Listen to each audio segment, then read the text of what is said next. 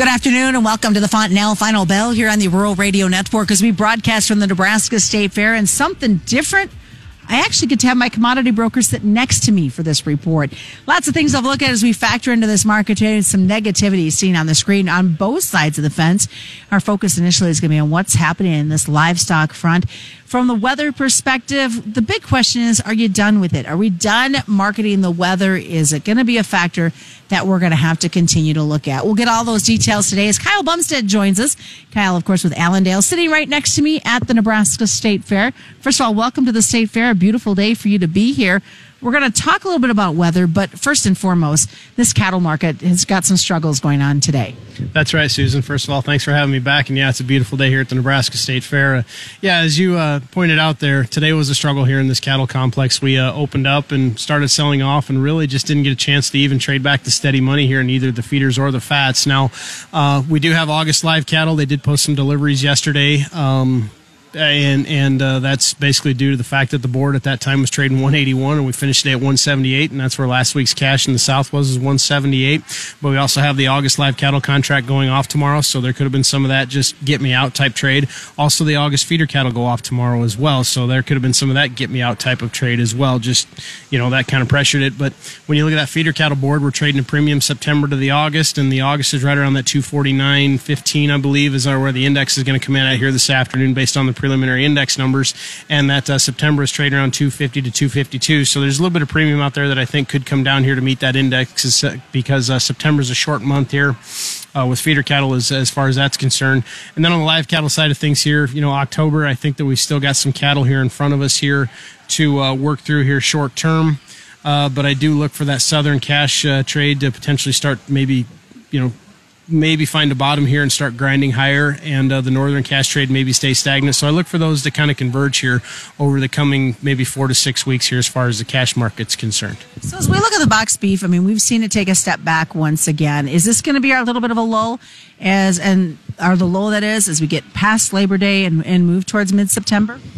That's a good question. We don't have any holidays now until Thanksgiving. Then between Thanksgiving and uh, Christmas are your uh, you know Christmas parties and, and restaurant parties and things like that. So I do look for us to maybe struggle here. I think right after the holiday you could see some push lists uh, just for some quick ship type stuff to get some uh, meat back into the retail space. But uh, we've basically got all of our procurement done here for Labor Day, as that's this weekend. And uh, you know maybe shortly, like I said, after the holiday we see a little bit of a push here on some boxes here, but you know this weather being hot like it is, people don't like to stand outside and grill, and uh, that could be an effect too. So that, that, that's where the weather could come into play on that. You know, the people don't want to stand outside and grill, and the cattle don't want to eat either. So even though weights are starting to come back, you look at weights from two weeks ago because that's when we get the latest updated. Are you seeing a drop in those numbers from two weeks ago? Uh, no, as a matter of fact, last Thursday they were higher, and so we're all kind of waiting on the edge of our seat to see what uh, tomorrow's weights uh, on Thursday, what they come out to be. And it wouldn't surprise me if uh, you know they're a little bit higher. Um, I don't know if they've necessarily taken uh, a bunch of tonnage off the market. We've maybe lost some efficiency, but with the price of corn like it like it's doing here, corn going down, uh, and that premium out there, and the deferred issues in the in the live cattle board, we could potentially see some weight get put back on these cattle because the feed cost is going down some. Overall, what's the technical picture looking like for cattle at this point? Yeah, that's a very good question. As far as the technical picture goes, this October board needs to hold last week's lows around that 177.60 to 177 and a half area. That's kind of some major support, and I think if you violate that, you could see another seven to ten dollars down pretty quickly in this cattle complex, especially the live cattle. Well, you did talk about the about the cash um, from a northern perspective. As we look at our neighbors to the south, is there some competition that could be happening?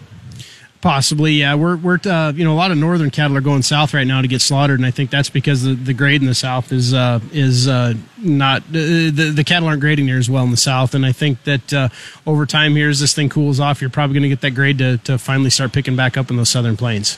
Overall, um, just talking weather from a from a livestock perspective, the big picture is we're past it. We're going to move forward.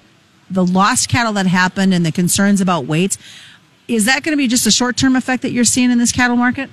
I think it is just a short term effect that we're going to see in this complex. You know, long term, I still think that uh, we're in a we're in a longer term major bull market here as far as uh, the technical picture goes. But in the meantime, we've got plenty of cattle up front here, and I think that once we get uh, past the new year, we start getting into the first half of next year, I think that there's a potential we could put in a long term high out there in the first half of next year. So, um, what it might take to do that, number one, we already know the numbers are going to be shorter. Number two, we need this managed money to keep pumping money into these, this cattle complex. But number three, it may take a snowstorm scare or, or uh, something like that in order to, to push this thing up. Now, uh, was just running some break evens here with some folks based off the October futures board uh, for the feeder cattle, the June live cattle board, and uh, using a Western Kansas cash corn index at 504 a bushel, uh, you're talking uh, roughly a 210 break even on those fats that are going to get placed off the October board. So that's where I'm going to stress to producers, you know, definitely, definitely take a look at your bottom line here when uh, you're putting those cattle in the yard. So let's take a look at the other species because we saw some decent numbers taking place in the hogs today. Yeah, we did, and I think hogs just kind of got some technical buying going on in there uh, from the looks of it. Um, there's really not a lot of uh, major fundamentals here that are really bullish hogs.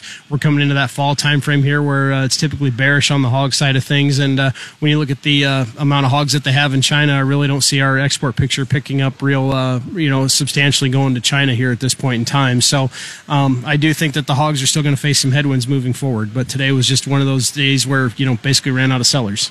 This is kind of one of those seesaw type of markets. We're up today, so the chances of being down tomorrow.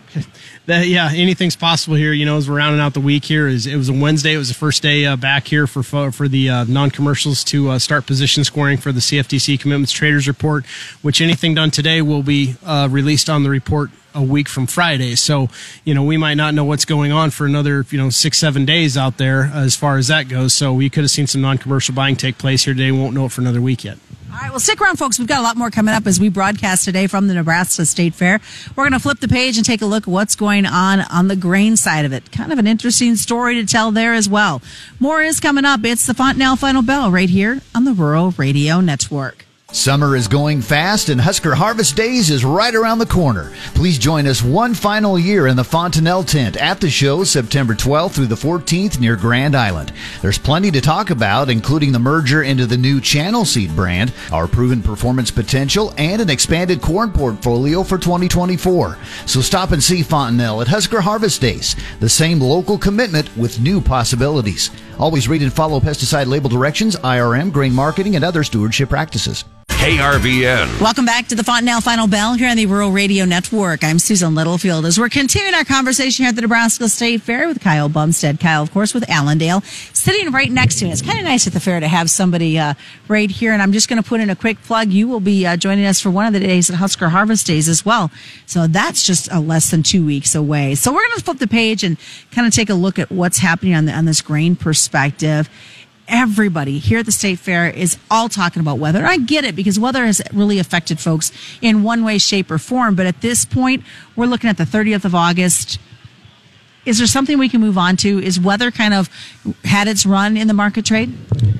Me personally, yes. I think weather's had its run in the market trade. We've already we've already killed you know our, our, maturity is far enough along where basically we've killed the crop. We, we probably can't kill it again.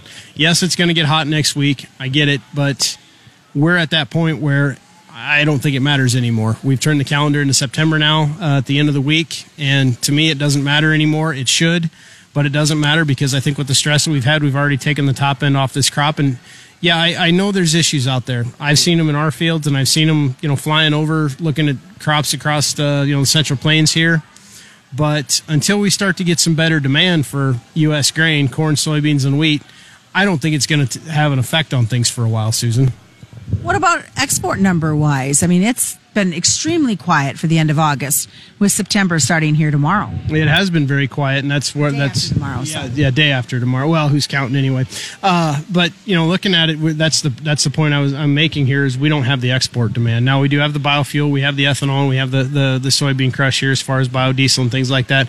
We still got some good feed demand out there, but if uh, we're going to be cutting back on numbers here after the first of the year as far as this cattle complex goes, then we probably will see some issues here as far as another leg of uh, demand that's going to get swept out from underneath us. So that export market really needs to start picking up, and we're just not seeing a lot of sales down here on this 480 mark in uh, December corn. And we have uh, made some sales here the last few days here, some small sales as far as uh, soybeans and a little bit of corn. Some of that corn was even for two years out, but we're just not seeing the demand picture that we had a year ago.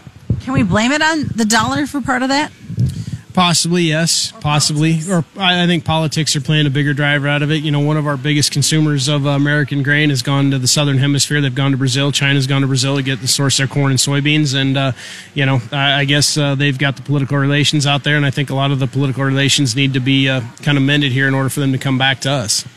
Can it be done? I mean, obviously not this growing season. And how much is that going to hurt our market trade going forward? Or does it open up the potential for new markets? Well, it could open up the potential for new markets, no doubt. But uh, I think in order for them to come back, I think uh, grains are going to have to get cheaper here in order for them to come back to us. Because when you look at the corn uh, corn market here, the commercials are just uh, growing more comfortable with the supply and demand situation we have as they've widened those spreads out from Dees to March and uh, to May and Dees to July.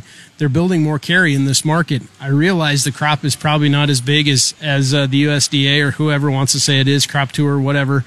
But the fact of the matter is, the commercials are getting more comfortable with the size of the crop that we have, or the fact that demand has become complacent right now, so they don't have to really bid up to buy it. All right, let's take a look at that weather in South America. What are you hearing at this point?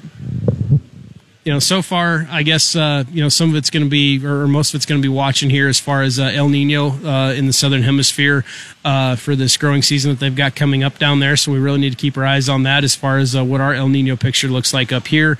You know, we've we've got El Nino, La Nina. What are we in? Are we in a transition? What are we doing here? And I think that's where a lot of folks are kind of focusing on.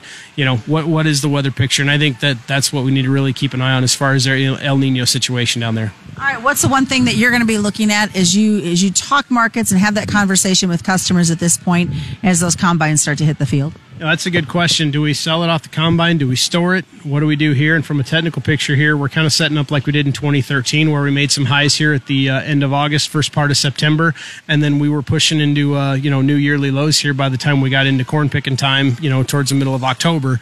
And uh, soybeans were kind of the same situation. We had made some highs here about this time of year uh, on the calendar for both corn and soybeans, and then we'd uh, ultimately went on and pushed and made new lows here by the time the combines finally got rolling. So I do think the technical picture is something we need to keep an eye on. Also, keep an eye on the option volatility. Is it uh, does it make more sense for me to sell it off the combine than replace it with an option, or uh, just sell it and be happy, or uh, do I need to you know lock up something that's going to be sitting in the bins for quite for a while out there? Do I need to get something underneath there to kind of protect this thing? Well, speaking of sitting in the bins, that seems to be the theme as I talk to wheat producers. They're used to selling off the combine, and that ain't happening this year.